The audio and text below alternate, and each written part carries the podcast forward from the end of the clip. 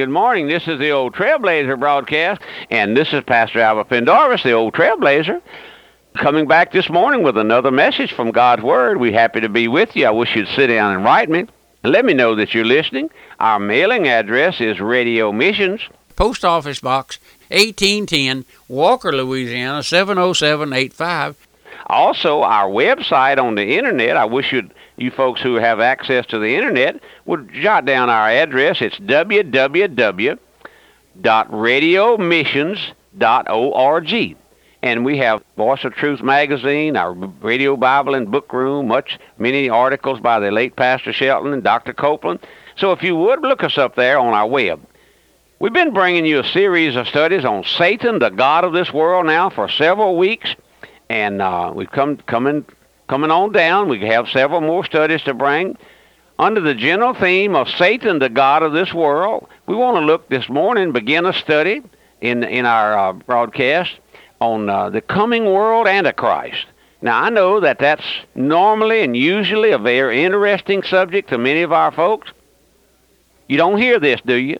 No, no, you don't hear this. You don't hear this on your lo- local radio station. The coming world Antichrist.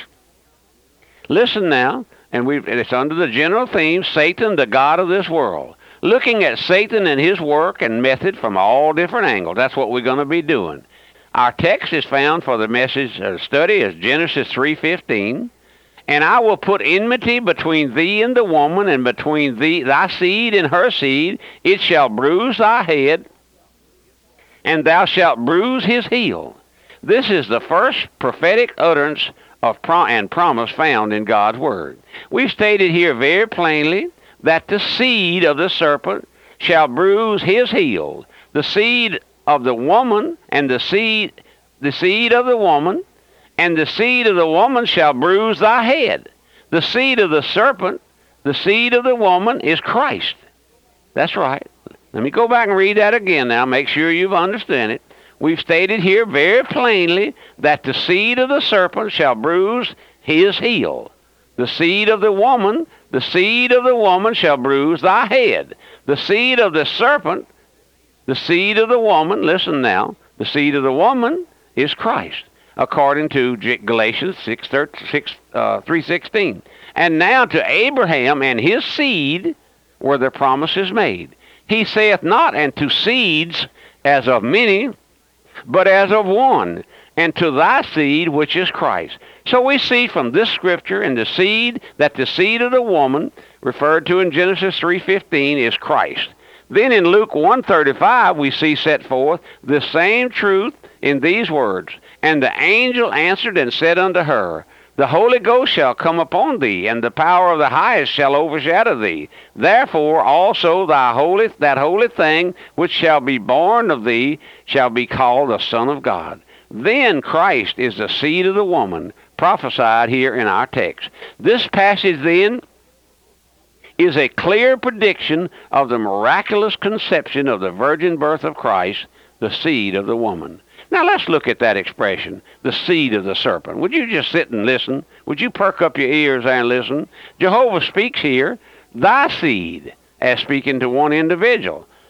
the first thing we notice is that expression, the seed of the serpent, cannot be taken literally, whichever one will acknowledge, as the serpent has loaned his body to, to Satan. So Jehovah, so Jehovah Jesus here was speaking indirectly to Satan. He was addressing Satan, and when he said thy seed, he was speaking of the son of Satan, or the coming world Antichrist. Just as he was speaking of the coming Christ when he said to the woman, her seed. All through the scriptures, you will find the Spirit of Christ and the Spirit of Antichrist. These two lines of truth parallel each other throughout the entire Bible all through the prophets, the Psalms, and New Testament, this one who will come into mortal combat with the seed of the woman, and who will overcome and finally conquered, be conquered by Christ is set forth and clearly revealed. The student of God's Word must see and understand these two great truths or lines of thought to be able to trace them throughout the entire Bible, or he'll never understand God's Word. Now, that's right, my friend. In our earlier studies on Satan, we showed you from God's Word who Satan is, where he came from, his character, and his work. We found in our study on the 28th chapter of Ezekiel that Satan was the anointed cherub that covereth, and that he was the guardian angel of the throne of God and led the worship, all the worship of the universe. He was the highest of all created beings of the angelic host and was given the most unique and highest place of authority given to any angel. He was next to Christ in power, was perfect in beauty, sealed up in the sum full of wisdom. He was perfect in all his ways, and was most honored in all the heavenly beings in Jehovah by Jehovah. Then we found that one day his heart was lifted up because of his beauty.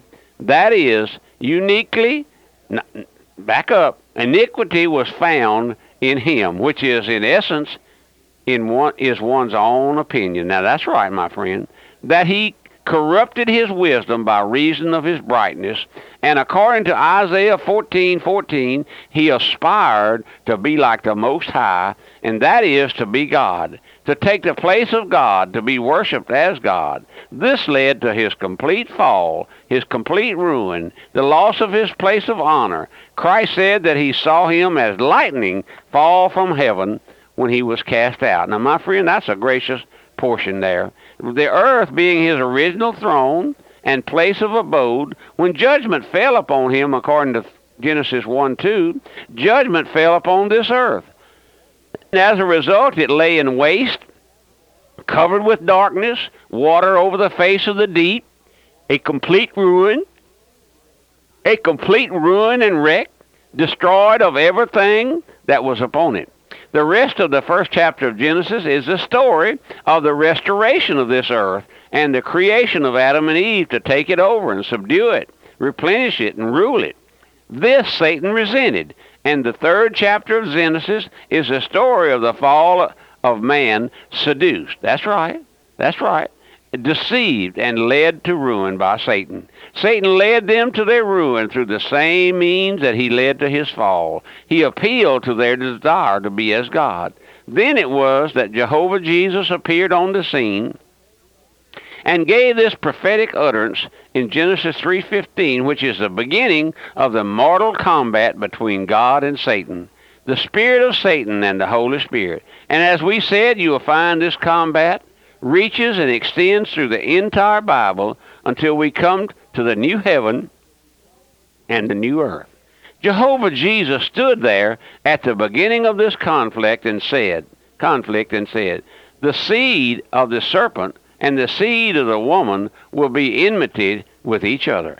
Each has hated each other from the from the day that day to this, and from this day until Satan, with his son, the false prophet, with every child of Adam's race who will not be saved, is cast into the lake of fire, and the warfare will not cease. This conflict has been now going on for nearly 6,000 years. All through the Old Testament, there is prophesied the coming of the Lord Jesus Christ, the Son of God, the second person of the, of the Trinity, who is man's Redeemer. Then, throughout the Old Testament and the New Testament, there's also prophesied the coming of the Antichrist, the son of Satan, who is man's sworn enemy, who is set for the destruction of the human heart or for the human race, who hates God and defies God and opposes every child of God without end. Read your Bible closely, will you? Will you read God's Word closely? Listen now. Read God's Word closely, and you'll find or you'll see the trail of the old serpent, just like the old slimy snake now as he you come across a fresh plowed ground, the snake will be going across there, and we'll come back there tomorrow. We'll see where his old trail was, and he's crawled across the centuries of man, centuries of human time, and left all of that slime and filth, and he'll continue to do so until he's cast into the pit. Let us not forget this one fact. Let us keep it clearly in mind. Satan's one purpose has been, and now is, and will continue to be, until it come it becomes a reality. That is to be worshiped on a worldwide scale and he'll be worshiped through his son, the Antichrist who is yet to come. Now, my friends, I'm looking forward to bringing these studies on the Antichrist. I wish you'd listen. I believe we're drawing near to the time of, of the end time when the Antichrist will appear on the scene. Are you ready to, to go home to be with the Lord, or you want to be uh, with the uh, devil and the Antichrist cast there into the pit? Oh, my friend, don't make fun of the pit of hell. Don't make fun of it. Do you know what hell will be?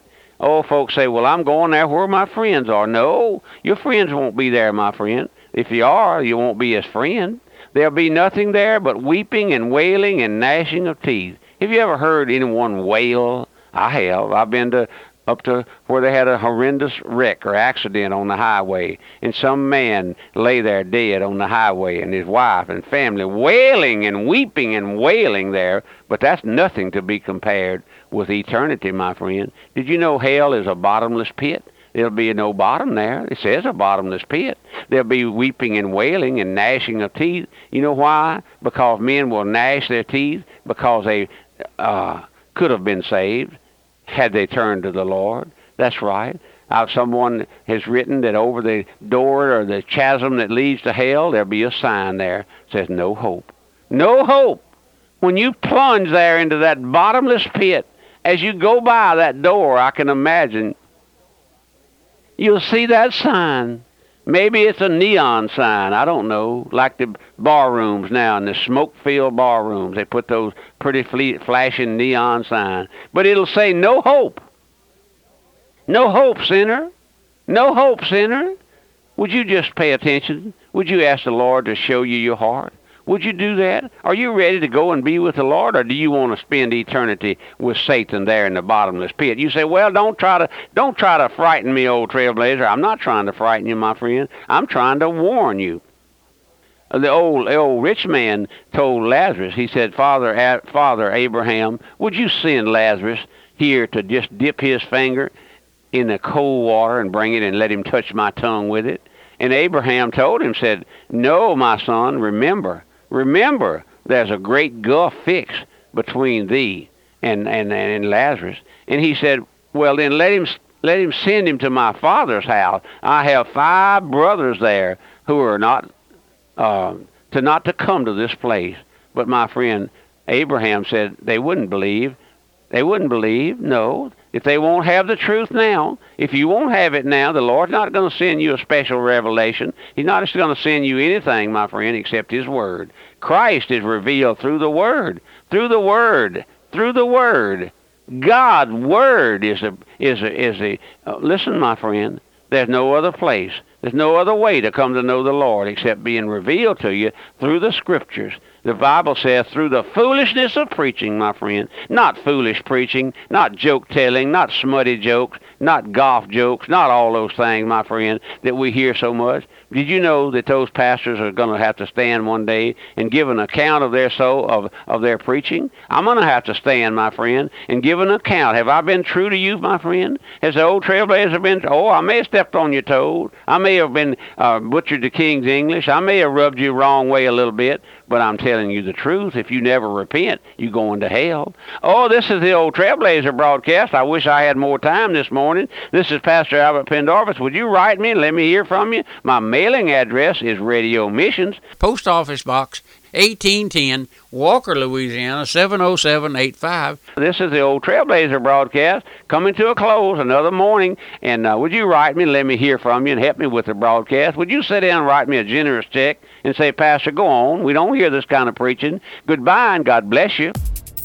Pastor Pendarvis reminds you Radio Missions is offering a flash drive containing sermons delivered by L.R. Shelton Sr., the founding pastor of the ministry. Each flash drive contains 844 sermons and over 500 hours of preaching. For more information on this historic offer, call the church office at 225 664 8658. That's 225 664 8658.